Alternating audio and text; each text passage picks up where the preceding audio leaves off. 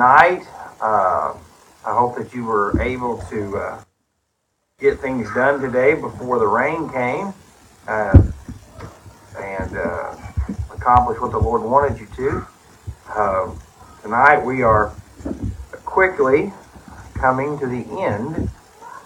Tonight we are at a place this promise played out. And the promise was that this lady was going to be brought into this family. She was going to find herself this husband who was going to um, redeem her. Um, and so we looked last night, or excuse me, two nights ago, about how she had went to him, made her intentions known, but he said there was someone in the family that was closer than him. And in this day and time, you had to work through the family order. And so he goes in chapter 4 here to this family member. And in verse 2, he says, And he took ten men of the elders of the city and said, Sit down here. And they sat down. And so that's how they did business. That's how they kept their word in this time. They got together a group of people who were the ruling people of the city. And he begins to say, um, Our relative, Elimelech, who died, um, his family needs to be taken care of his family name needs to be preserved. Um, his property needs to be cared for. And this person had the first right to do that. And this person, when he thinks about the property, he starts by saying there in verse, I think it's 5, and he says that you must, you can have it. But then once he realizes that Ruth and Naomi and all these people are still living, he kind of changes his tune and he says, I cannot redeem it for myself, lest I mar my own inheritance. Redeem thou my right to thyself, for I cannot redeem it. He says, Whoa, whoa, whoa. I can't be adding other people into my family uh, tree and into my uh, family um, uh, line because this is important. Because what was promised was that he needed to try to have a son with Ruth. And he says, Well, if I have a son with Ruth and then my wife gets pregnant, well, that'll be a fight. And so I can't do that. And so Boaz says, Then I will redeem Ruth. You say, man, this is a weird passage of Scripture. Well, this is what I want you to hear. This is a picture of how Jesus loves us. It's a picture that we were held captive to our sin and to our shame and to our regrets and to our past. But Jesus came, died on the cross to set us free. The Bible says to set the captives free. That God, who takes us who were far from Him and brings us into His family.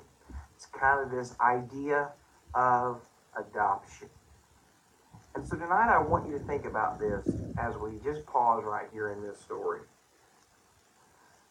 It cost Boaz something to redeem Ruth to be able to make him and her able to get married.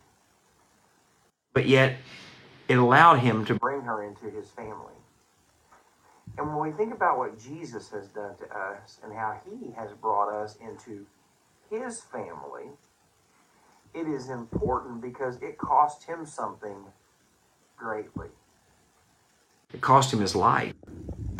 When Jesus hung upon the cross and took the punishment of your sin and my sin so that we could be saved, so that we could be forgiven. You see, things are valuable not because one party thinks they are. You could walk up to me and say, Jake, I have a empty gum wrapper, and it was a piece of gum that was chewed by the President of the United States. And there would be people that would pay you a lot of money for that. Put it in a collection or a museum. You know what I would do with an empty gum wrapper? I would throw it away. Because why? It serves no purpose. But I want you to hear this because Jesus thought you and I were valuable enough to die for. We were valuable enough for him to let them crucify him so that he could save you and I from our sin. And so tonight, when the world tells you that you were created not by God but came from a monkey, or that your past means that you're not valuable, or the mistakes of your life have shown that you're not worth much, or maybe people have looked down at you because you didn't come from the right side of the tracks. Remember this God thought you were valuable enough to redeem.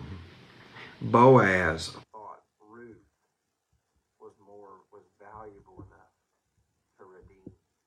And so no matter what this world says about you, or no matter what Satan's trying to tell you, no, how, no matter how much he's trying to get you to believe that you don't have a purpose, God wants you to know that you do. God wants you to know that he believes you're valuable and he proved it by dying on the cross for your sins and for mine. I want to read this verse in verse 8. Therefore the kinsman said unto Boaz, Buy it for thee so he drew off his shoe. And Boaz said unto the elders and to all the people, You are witnesses this day that I have bought all that was Elimelech's, and all that was Chilion's and Mahlon's of the hand of Naomi. He says, I bought theirs. Moreover, Ruth the Moabitess and the wife of Mahlon I have purchased to be my wife, to raise up the name of the dead upon his inheritance, that the name of the dead be not cut off from among the brethren and from the gate of this place. He says, I am not going to let this lineage stop. And if you know anything about our Lord and Savior Jesus, his family line, his family history runs through Boaz and Ruth. You see, friends, you don't understand what letting Jesus forgive you of your sins bring you into his family can do not only for today, but for many years to come. And so tonight I pray that you will remember that you have value, that God loves you, cares about you, and just like Boaz redeemed Ruth, God will redeem you. If you're watching this tonight and you're not a Christian, you say, I want to be in the family of God. I want to be loved. I want to be a part of this. Tonight can be your night. All you have to do, bow your head and pray to God. Father, I am a sinner. I believe that Jesus is who the Bible says that he is, the Son of God, perfect in every way, that he died on the cross, and that he rose from the dead. And I ask him to come into my heart and life to forgive me of all my sin. Tonight, Lord, I am repenting from my wickedness and trusting in the free gift of your salvation. In Jesus' name, amen. And friends, if you prayed that tonight and believed it in your heart, the Bible says that all who call upon the name of the Lord shall be you don't care, send me a private message. Say, yes, Pastor, I prayed that prayer. I believe I'm saved, and I'd like to know more. I'd love to get with you, pray with you, help you in any way that I can. And so, as always, I thank God for you. I pray for you. And if I can help you in any way, please let me know. And so, may God richly bless you. And I look forward to seeing you tomorrow night.